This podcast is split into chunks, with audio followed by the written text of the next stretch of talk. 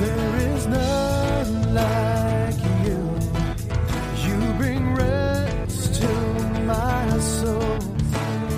You alone are God, my strength. And there is peace in you. And there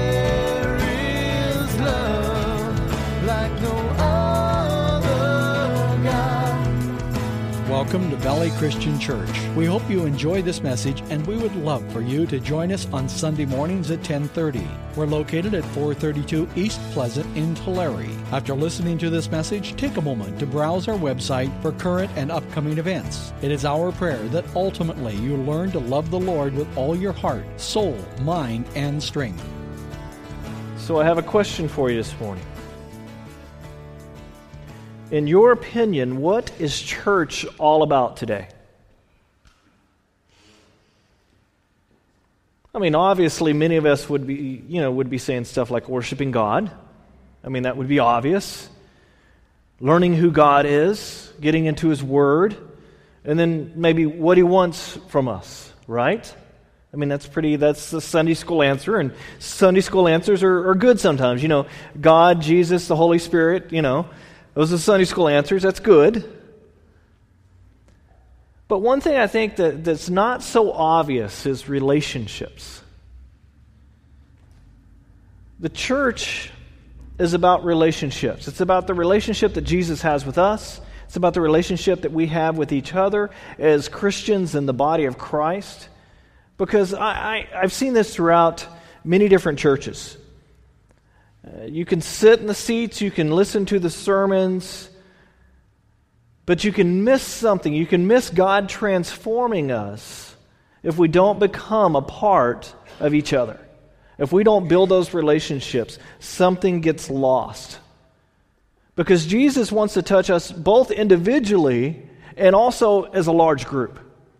And I think as we go through these seven churches of Revelation, I think that's one of the things that, that Jesus really focuses on is what are they doing as a group? Because he doesn't come to them and say, well, there's a few individuals within your church that I have a problem with because of this. No, he comes and says, I have a problem. You're doing great in this area but as a church, but in this area I have a problem with what you're doing as a church. He doesn't say, oh, I have a problem with so-and-so and so-and-so.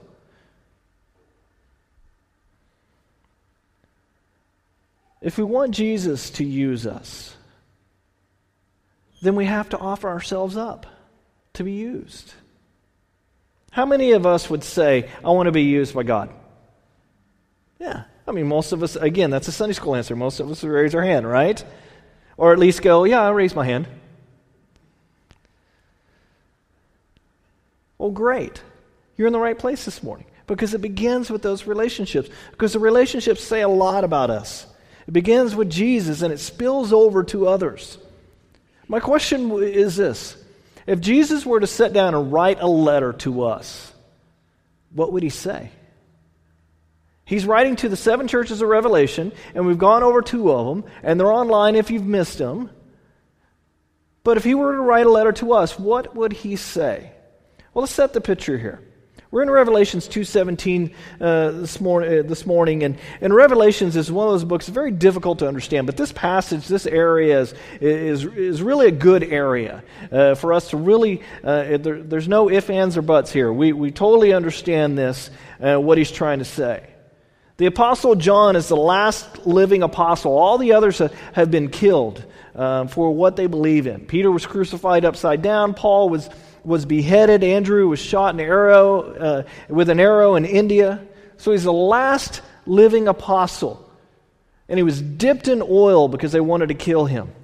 But he didn't die. He was burned. And they, they banished him to the island of Patmos where he would live out the rest of his days. Uh, and we talked about kind of imagining the scars that's on his body and, and him just continuing, continually worshiping Jesus.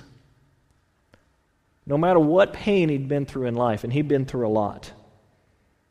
One day he's worshiping Jesus, and a voice literally, you know, in a sense, comes out of nowhere. John, take a letter. I know, I don't sound like God. I wonder what God would sound like. It would scare me. I'd go running if I had a voice like that.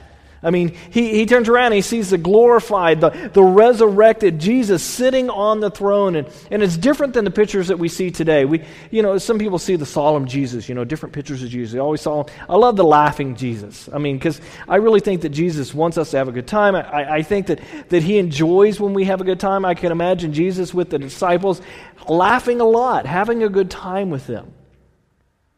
But this is a different Jesus. This is a snow-white hair Jesus that represents the wisdom. This is the white robe on it that represents his holiness, the gold sash that, you know, that says, I'm the high priest now. The, you know, eyes were a flaming fire and the feet were like a glowing hot metal.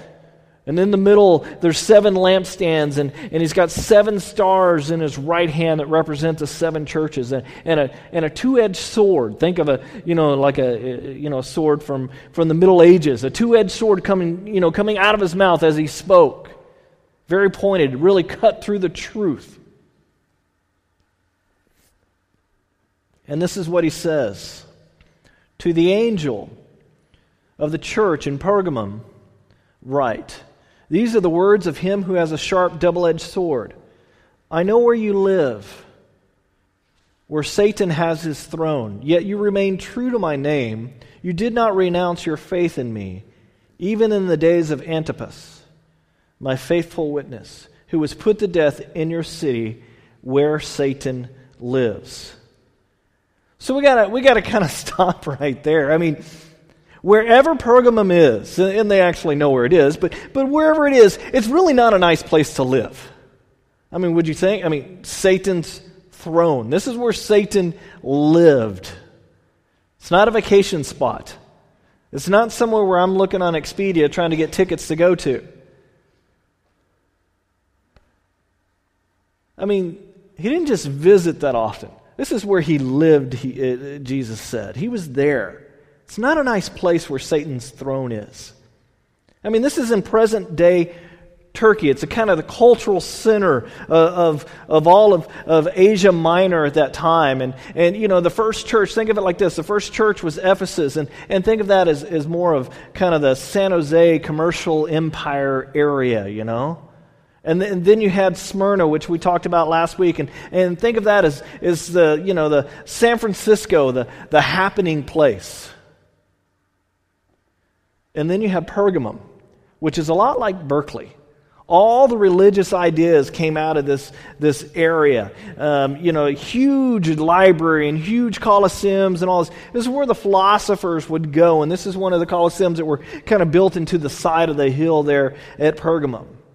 All the religious ideas came from there. You know, they had a huge library, only second to the library in Alexandria. Alexandria. The elite intellectuals came to this, this town with a great library, and they had more temples to so many different gods than anywhere else in the world at the time. So Pergamum had a few other things that no one else did. So when Jesus says, I know where you live, it's where Satan has his throne, you understand what he's talking about. People are worshiping all these different gods, and that's what Satan wants to do to us. He wants to compromise us, so we start putting our time, effort, and energy into all these different things other than God. And that's what Satan was doing. There's four different, I mean, there's a bunch of different shrines, but there's four main shrines in the area. The first one was an altar to Zeus. In two forty B C, the Greeks won a battle, and, and basically they said, our God beat your God because we won the battle, so therefore we're going to build this eight hundred foot high, uh, or, or this platform up on this eight hundred foot high mountain that looked over, kind of a high spot of the, of the town that looked over the town. This thing is four hundred foot long, and it had a forty foot tall altar shaped like a seat. And on it, incense burned day and night. So on top of the, you know, above the city, above the town, you have this, this big old seat that, that, that just kind of burns smoke all day long, day and night, to the god Zeus. Here's a here's another image of this. The Germans excavated this site in the late eighteen hundreds, and they literally tore it apart piece by piece, and, and somebody was really good, a detail-oriented person, and labeled everything, and they took it back to Germany. It's in a museum in Germany now. And, you know, so there's the big fight. You know, Turkey wants it back.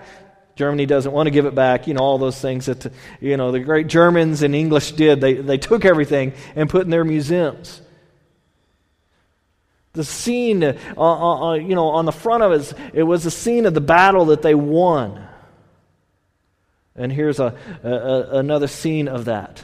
So day and night, you had this smoking thing up on the top. The, the highest throne basically say, our God is the biggest and best God there is. Now the second throne that they had,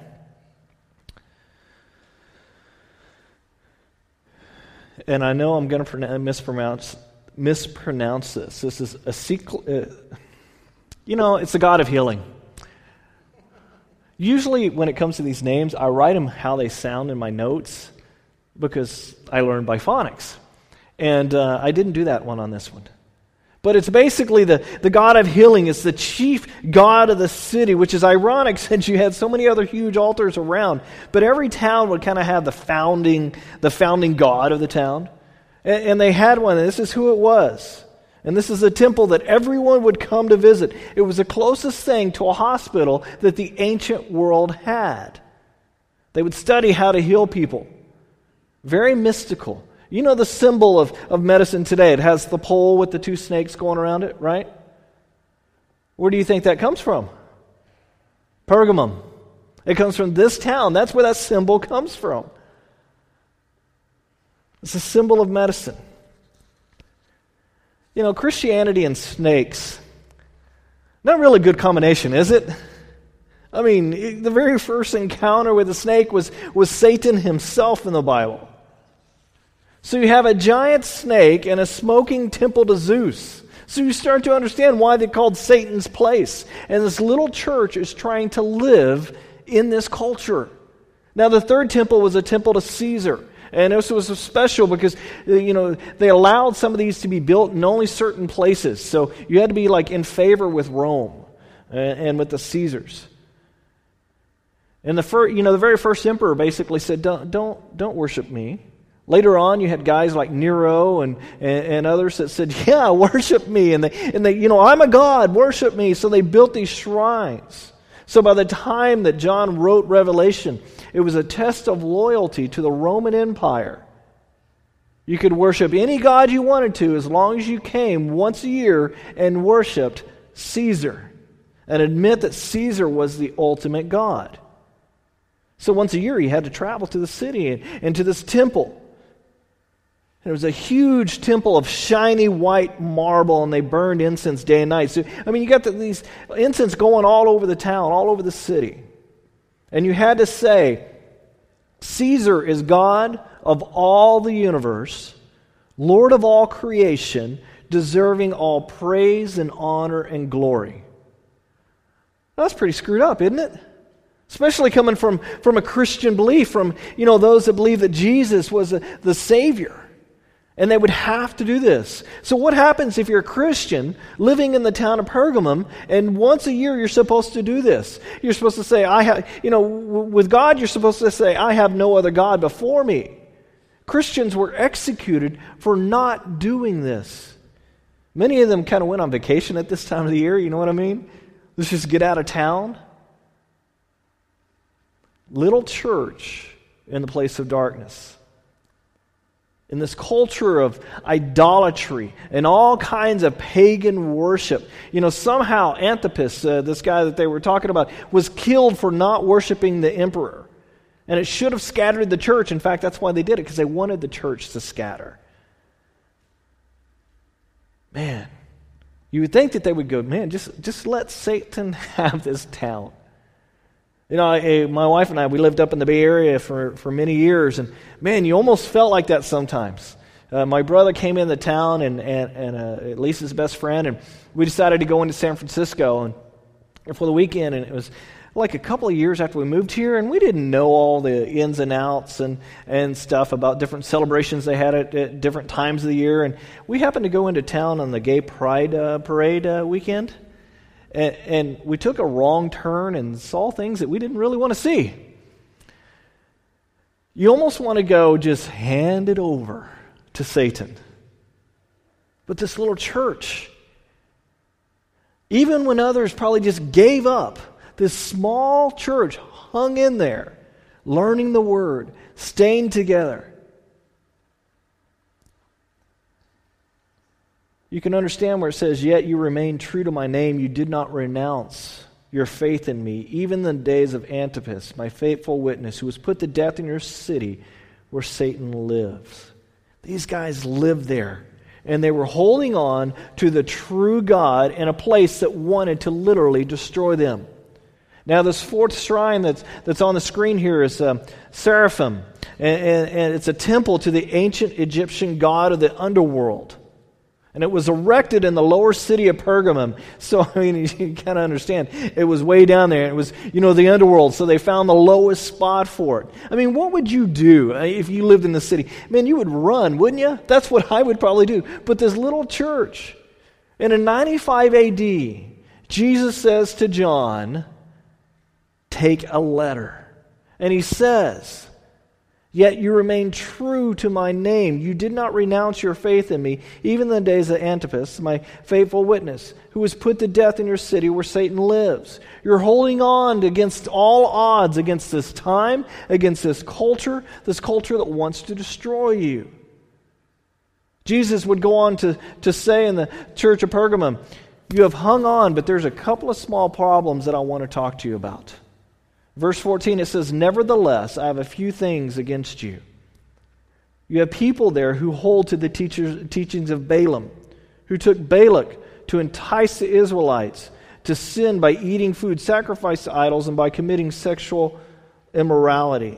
Likewise, you also have those who hold to the teachings of the Nicolaitans." Now, unless you know your Old Testament, this, this really means nothing to you. But this is one of those stories that, that I really love. Jesus says to them, the same problem you and I have. You live in a world where the environment is hostile to what you believe, especially to your spiritual beliefs, especially to those things, the, those fundamental things you hold on to. And the first thing that, that Satan wants you to do is to compromise. Jesus says, this is how I want you to live. This is how, what I want you to believe in. This is how I want you to do things. This is how you should make decisions. Here's some rules to live by that will get you further in this, this, you know, in this earth to becoming more like me. And we take those things and we grab the world and we try to mesh them together. You know, I play a lot with Play-Doh nowadays. What happens if you take two different color Play-Dohs and you mesh them together? It changes things, doesn't it? It changes the colors. My little son, he loves uh, bath time right now, and that's a good thing. Because he has these little color things he throws in the water, and he, he, always, he always gets two different colors, and he throws one in, and it changes the, the bathtub to one color, and then he likes to throw in the other one and watch it change colors. It changes things when you take two different things and put them together. You soon realize they don't fit so well. The ideals are, are not practical to the world. So we take the ideals of God, and what do we do? We put them up on our bookshelf. So people can walk into our house and go, "Oh, wow, that's, oh, that's so nice up there." And we leave it up there for a week, and then on Sunday we run to that bookshelf, and we pack it all away, and then we go worship God. And then we go back, and we put it back on that bookshelf, because it looks so nice there. Compromise, just like Pergamum. Because on Monday we're back into the world. We laugh at the jokes that aren't godly. Or, oh, wait, wait, today's world. We repost the things that are ungodly on Facebook. You know, I was amazed this week. Um, I, I've said this before. I'm not one of those that, that believes that, that all Catholics are going to hell. Um, I, I do have some issues with the Catholic faith and, and some of their belief systems. And, you know, I don't believe that the Pope becomes infallible. Uh, so when was he infallible? Right before the vote, right after the vote, you know. But I was amazed as I was watching the news at how many newspaper, how many commentaries, how many news guys and, and all the commentators and all these all these different things that were not happy that the, the Pope, you know, the, this current Pope was chosen, because he's not going to move the church forward in today's world.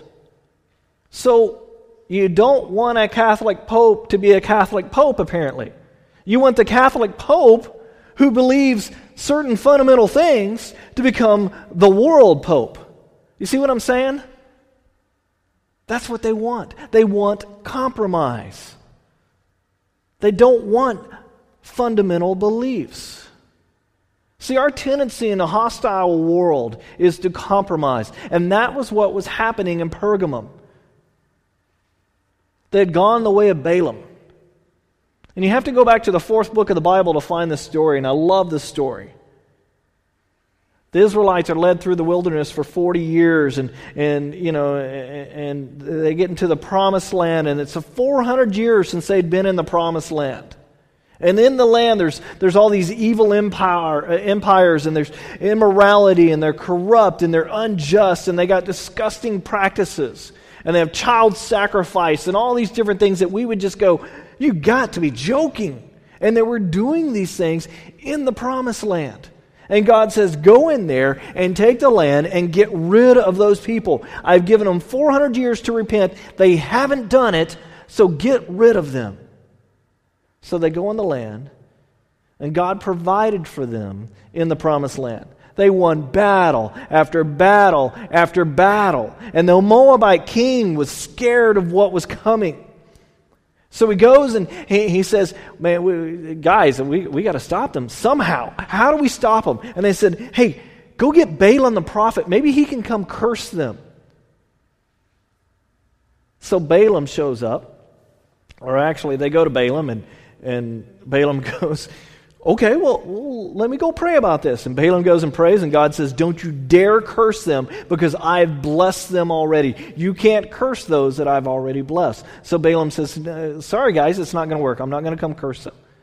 So they go back and tell the Moabite king. The Moabite king sends back gold and silver and all these wonderful things that, that we all love, don't we? We love gold and silver, or big bank account, okay. Or for those that collect gold and silver, you love that too. But we love all those things. So, I mean, he was, you know, Balaam was sitting there going, oh, what do you got there? Ooh, that, that looks that looks great. Well, let me go ask God again. So he goes back and he asks God, and God says, don't you even think about it. And Balaam says, but I'm thinking about it. And God says, fine, go with them, but don't open your mouth. So Balaam gets on his donkey. I mean, they're on these big, huge, you know, horses, because, I mean, these are the king's men, right? And Balaam gets on his little donkey. He's all decked out in his prophet clothes.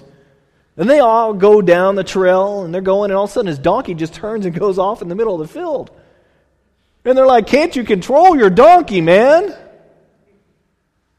And he's beating the donkey, and he gets it back to the path. Well, what made him turn off the path? Well, there was an angel there, saying, don't go forward. And the, and the donkey could see the angel, but Balaam was just ignoring it. He closed his eyes to God so he couldn't see it. So this happens a couple of more times, and finally the donkey, they get down into a canyon. It's kind of like a slot canyon, and you can only go so far in it, you know, and the donkey, you know, it's closing in on you, and you, only one person can go at a time. And finally, you know, when you're riding on a donkey, because it's not like a horse that's really big, you kind of have to fold your legs underneath to hold on to it. Have you ever done donkey basketball? I've seen that. It's hilarious. It's a great fundraiser that a lot of high schools do and stuff. So I've actually ridden a, a, a donkey, and you got to wrap your legs underneath. Well, Balaam had done this. And and man, he, he gets in the canyon, and the donkey just sits down right on his legs. Well, he's hopping mad. Well, he, well, he can't really hop, but he's beating the donkey because the donkey's sitting on his legs. And the donkey basically turns around and looks at him and says, what do you think I am, an idiot? You're going to die if you keep going forward. And and what amazes me is Balaam talks back to the donkey. He doesn't even freak out that the donkey's talking. I don't get that. Maybe he's, all, well, no, I'm not going to go there. Okay. But Balaam is totally embarrassed. And he finally gets there and he, he can't curse him. He says, guys, I can't curse him. I can't do this. But let me tell you, you, all that gold and silver, remember the gold and silver? Big bank account? Well, if you go ahead and give me that, I can tell you how to do it. I can't curse them, but I can tell you how to do it.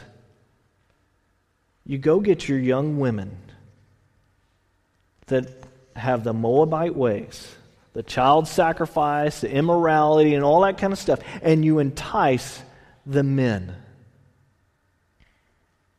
See, Moabites worship their God through sex. So they went and got all the temple prostitutes and brought them over to Israel. Israel became a nation that was corrupted. It worked. And for generations, the name Balaam would be remembered. Not many kids were named Balaam anymore.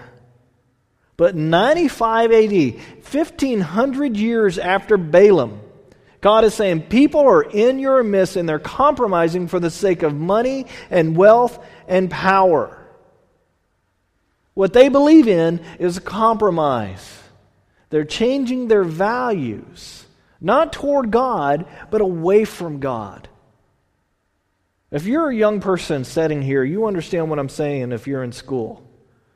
You change your value. The school, the high schoolers, and the junior hires want to drag you to a point where your values are not what you should believe in. Oh, you go to your parents' church. It's not even your church as far as they're concerned. Your parents must drag you there. There's no way you can believe that stuff. I love the, sometimes I, I watch certain news programs, and I, I love when they say, they actually believe this stuff. And they're just so, they, they can't even understand that we would believe in purity. They can't understand that we would believe in not compromising. They can't understand that we can believe in not going out and sinning all the time.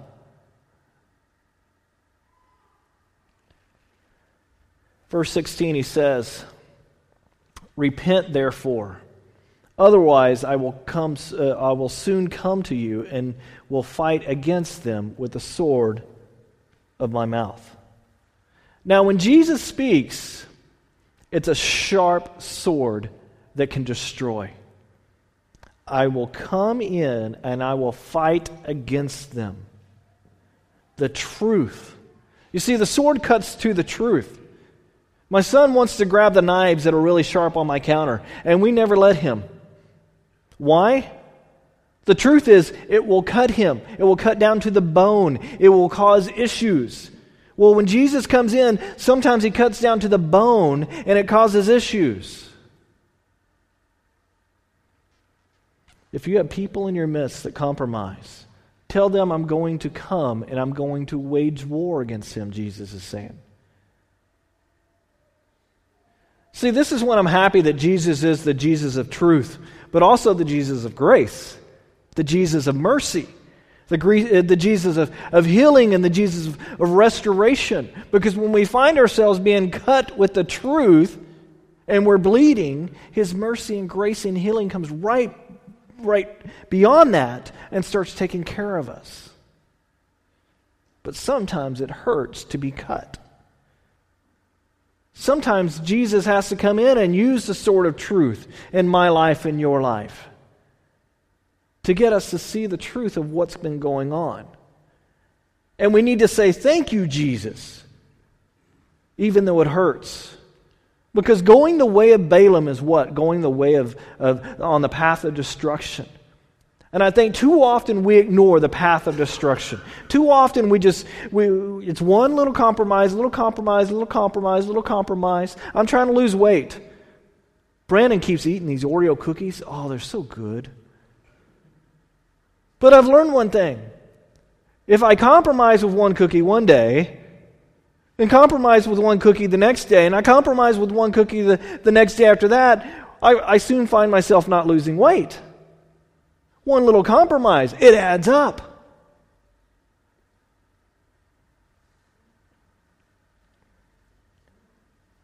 They were, you know, Balaam was blinded by greed. He was blinded by opportunity. He was blinded by compromise. Jesus says in verse seventeen, "He who has an ear, let him hear what the Spirit says to the churches. To him who overcomes, I will give some of the hidden I will give some of the hidden manna. I will also give him a white stone with a new name written on it, known only to him who receives it." When I read this, you know, I think, you got to be kidding. You have this little church living amongst the devil's throne, Satan's throne. I mean, living in the worst conditions, in other words, the worldly conditions. The world is against them. The city is against them.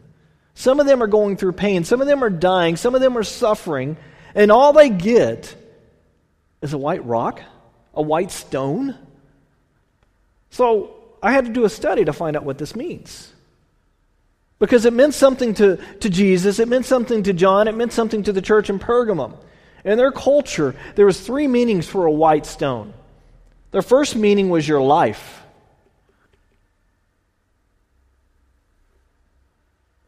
If you were charged with a crime, the judges would have two stones in their backs. And they would pull out the black stone for guilty and the white stone for innocence. And when Jesus says he will give you a white stone, that means you were innocent of the sins of this world. It doesn't matter what happened. It doesn't matter the sin that's in your life. It doesn't matter the pain that you've gone through, the mistakes you've made, the guilt that you have, or the shame that you have. Because you step into God's presence, you are not guilty. You are my child. You are not guilty. I love that. Now, the second interpretation of this, and, and the research led to Olympic cha- champion. You know, a lot of them would, would get the crowns of the, the, the olive wreath on, on their head and stuff. But when you went to the home city, the, there was kind of this tradition you would receive this white stone. And, and don't think of a little bitty stone. Think of a white stone. And on it would be carved your name and what, what uh, Olympic thing that you won in. And the, and, and the year that you won it. And for the rest of your life, you pay no taxes for you and your family. Wouldn't you love that? A few extra dollars in our pocket. You got free food. When you wanted to go down to the huge theater, you didn't have to pay to get in. You had choice seats. You had everything because you were the champion of that town. Imagine Jesus giving you a white stone. And from that point on, you have the freedom to live. All eternity is free. Now, the third meaning in ancient times was a covenant between friends. You would take a rock and you would, on one side, you would carve your name, and on the other side, you would carve their name. And from that day forward, anytime you showed up to, to into town, you always take, took your rock with you. Because when you showed up and you went to the family door and you knocked on the door, you would match up the rocks. And them, if the rocks would, would match up the two halves, they were to treat you like family. You were to be housed. You were to be fed. You were to be taken care of. If you gave this rock to a friend to go into that town, they would be treated like family. This would go on for generations. So, sixth, seventh, eighth generation, show up the house. I've never seen you before. I got the rock. Oh, wow. I think I've seen that before. And they go dust it off and bring it out and they match it up and they take care of you. Jesus says to us, when you get to heaven, you will get a stone. It's the ultimate friendship. And when you walk in with that stone, you get an audience with Jesus. And he welcomes us to heaven. And it's got a new name on it that only he knows and only you know. And if you have a good friend, if you have, you know, grown up with a childhood friend, you have these inside things. This is what we're talking about. Where you just kind of look at each other and kind of smile. Yeah, I know. Yeah, I remember that. Yeah, yeah. That's what Jesus is saying. You're going to have that connection with him from that day forward.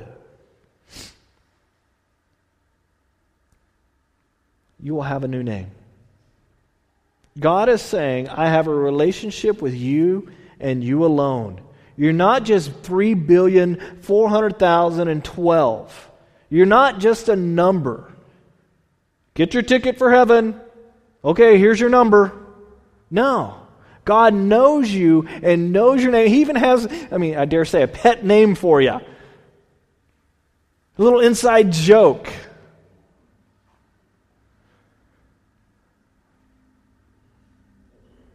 Relationship with you and you alone. No one can take your place. It's for you and you alone. You're not just a number to God. And I dare say so many of us bring compromise into our life to a point where we feel like we're just a number because we don't have the relationship with Him. I'll tell you what I believe. I believe that if you believe that Jesus is the Son of God and died for your sins and He was raised from the dead, and now He's on the throne in heaven, then you have a white stone waiting for you when you get to heaven. I also believe that His Holy Spirit is living in you.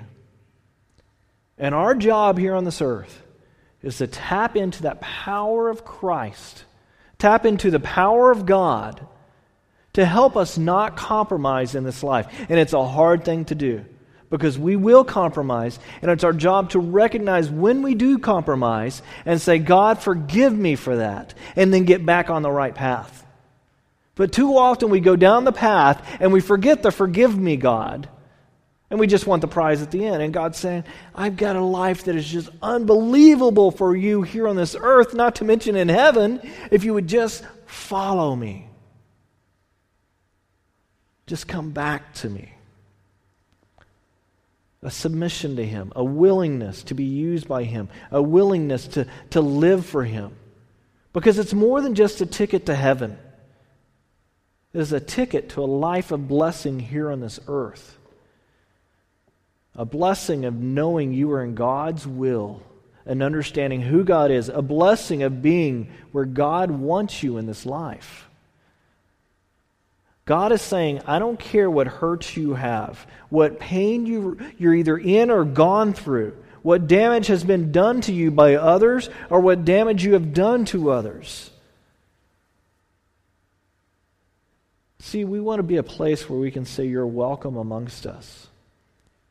Because everyone who walks through those doors is a possible champion for Christ that no one can take their place.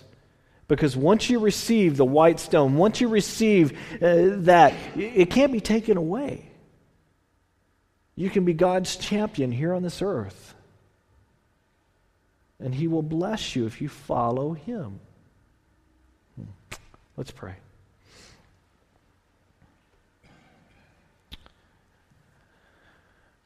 Lord, I ask for forgiveness for, for so many different compromises within our church. So many different compromises within individuals that are sitting here. Sometimes we forget our place. We forget that you're the God on your, on your throne, that you, you saved us. And we forget to come to you and ask for forgiveness. So we ask for that forgiveness now. And I pray that you help set us on a path, a path that is, that is lit up by your Holy Spirit. A path that is, has been set forth, that's been deemed that we should go down, that it not be a compromising path. I pray that when we compromise, we recognize that compromise and come back to you. And I thank you in advance for your forgiveness. I thank you that you look at us, and, you know, through rose-colored glasses, that you look at us through Jesus' blood that was spilled for us, and you see purity. You don't see brokenness. You don't see shame.